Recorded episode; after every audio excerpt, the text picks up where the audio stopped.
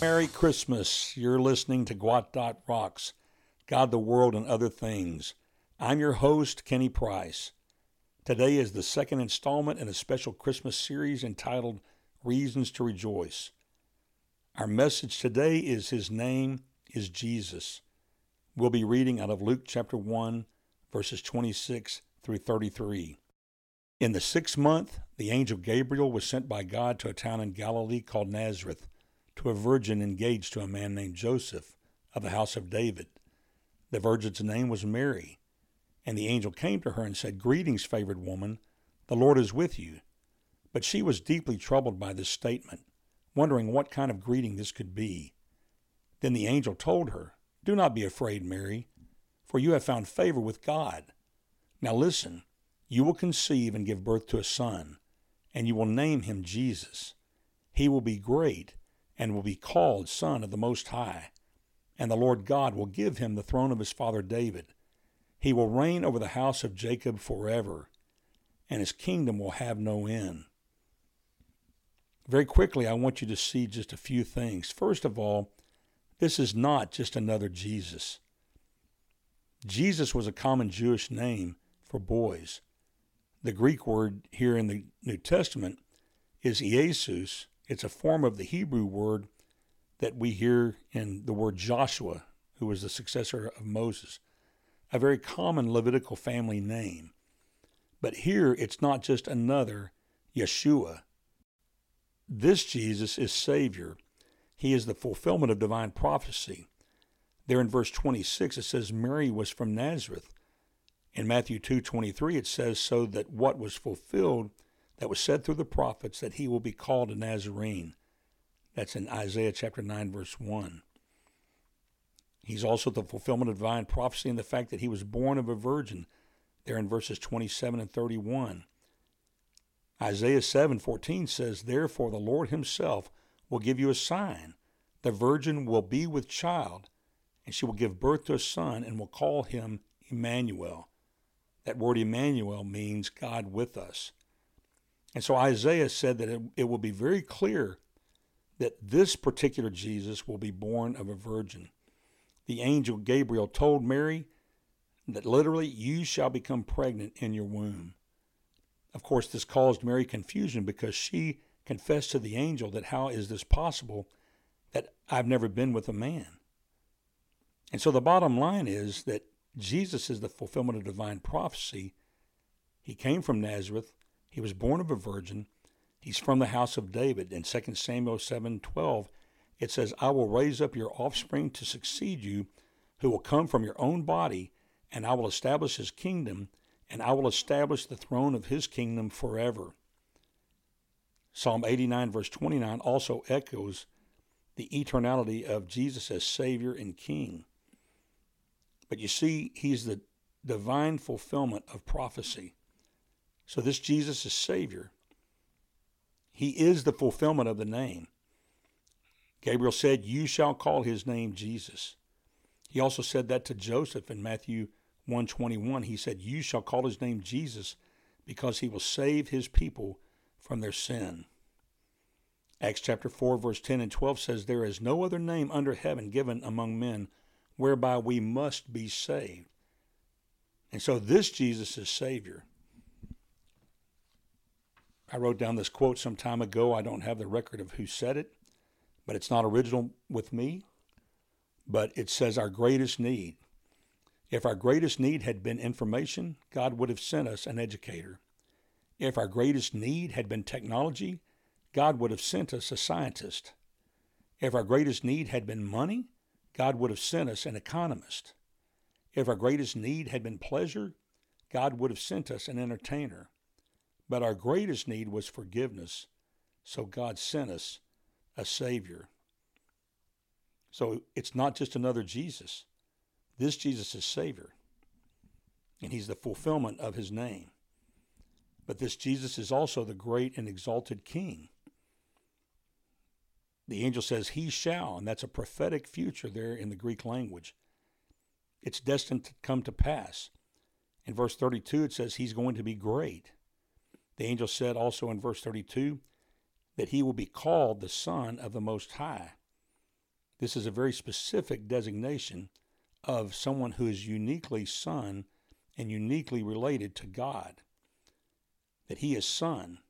In the book of Hebrews chapter one, verse two, it says that in this in this day that God has now spoken to us through son. In the Greek language, the definite article, the word the, is not found. It says that in this time, God has spoken to us through son. And so it's not the concept of someone who is birthed from a father, but it's someone who by nature is son. Jesus is uniquely God the Son. I love the Spanish language and in witnessing using Spanish and the opportunities I had uh, some time ago to go to the country of Venezuela. One of the verses we quote is John three sixteen, but in that it talks about that Jesus is the only begotten Son, and I love it in the Spanish. It says that he is, he is the Hijo Unigenito, Unigenito. And in talking to people about Jesus and reporting to them that he is uniquely God's Son, he is the only begotten, he is uniquely God's Son. What a wonderful concept. What a wonderful truth. The fact that this Jesus is the eternal King and Savior. You know, it goes on to say in that passage of Hebrews that Jesus is the heir of all things, he's the maker of all things, and he is the sustainer of all things. Jesus spoke the world into existence, and the world is maintained by his mighty word and his power. But Jesus is the great and exalted eternal King. I saw an interesting video here recently, and I'm going to have the, the U R L for it in the show notes attached to the to the podcast. But it was Kanye West at uh, Joel Osteen's church. It was the Sunday morning service, and Kanye was there in promotion of Jesus is King, the special presentation they were going to be doing that night. But Joel interviewed him for just a few minutes there during the Sunday morning service. And Kanye made a very interesting statement. Of course, his new album is Jesus is King. And for whatever you want to say about Kanye West, whatever judgment you want to make, I take it at face value that Kanye West has been saved, that he's come to Jesus. He told Joel that uh, recently when he was on the James Corden show, talking to James Corden, he said that I put it like this, that you know how it is when you're asleep, that you're asleep, but then when you wake up, you're not asleep anymore, you've woken up. And he said, I told James Corden, well, I've woken up. And so Kanye has come alive to the fact that Jesus is King. Now, he made an interesting statement, and I really encourage you to go and watch the podcast. I'm sorry, watch the, the video for yourself, because it'll blow your mind. That here Kanye West, a, a massively successful record producer, songwriter, et cetera, that he said that the Christians in L A were advising him to not use the word Jesus. Now, go and watch the video for yourself. It'll shock you. Or actually, maybe it won't shock you. But here is Kanye coming to Christ, a fresh new believer, willing to be bold in his faith, and to take his whole family down the path of Jesus with him. And he has Christians, quote unquote, and I'll put quotations around the word Christians. He has Christians in L A who warned him, Kanye, don't use the name Jesus. And then listen to what he has to say about that comment. But folks, the truth of the matter is, without Jesus, we do not have salvation. Without Jesus, this world is still plunged into utter darkness and chaos. But yet the Bible makes it clear that when Christ came, that the light has been turned on, and the Holy Spirit is clearly communicating the message through the power of his eternal righteous word, that at the name of Jesus, every knee shall bow and every tongue confess that he is Lord, that Jesus is Savior and he's King. But it also goes on to say that his kingdom shall not end. In verse thirty-three, it says that he will reign over the house of Jacob forever, and his kingdom shall never end. Now, that's hard for us to comprehend because we live in a world without permanence. Everything around us seems to come to an end. We see death, we see destruction, we see decay, but his kingdom shall not end. He will reign over the house of Jacob forever, and his kingdom shall never end. There will never be a time when Jesus is not in charge.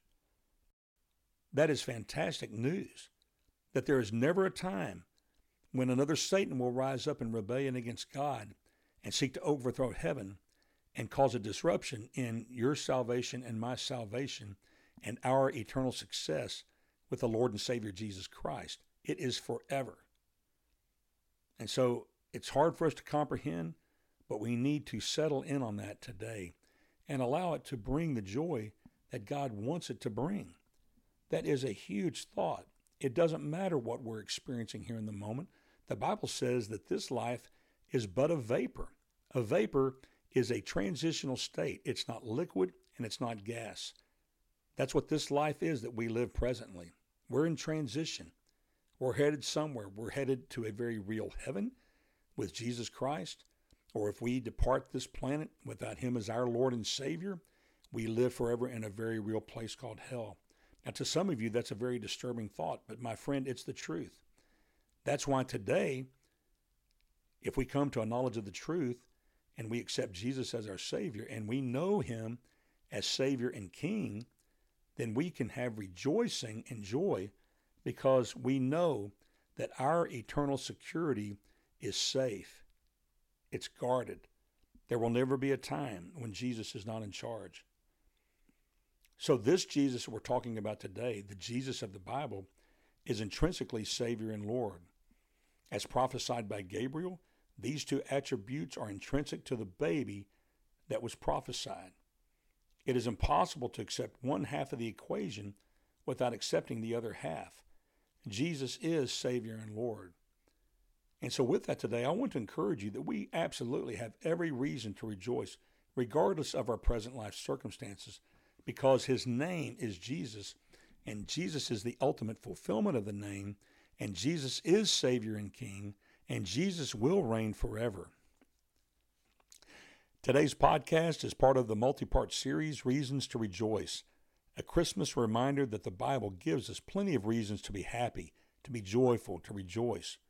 Also, be sure to check the show notes. There you'll find valuable information regarding the online version of the Christian Standard Bible, our ministry's website, also the email address if you have a question regarding anything that you've heard on any of our podcasts, or if you have a spiritual question that you would like someone else's opinion on, I'd be glad to read your email and respond to you as soon as possible. Please, if you can, keep your question brief. Until next time, my friend, I bid you peace.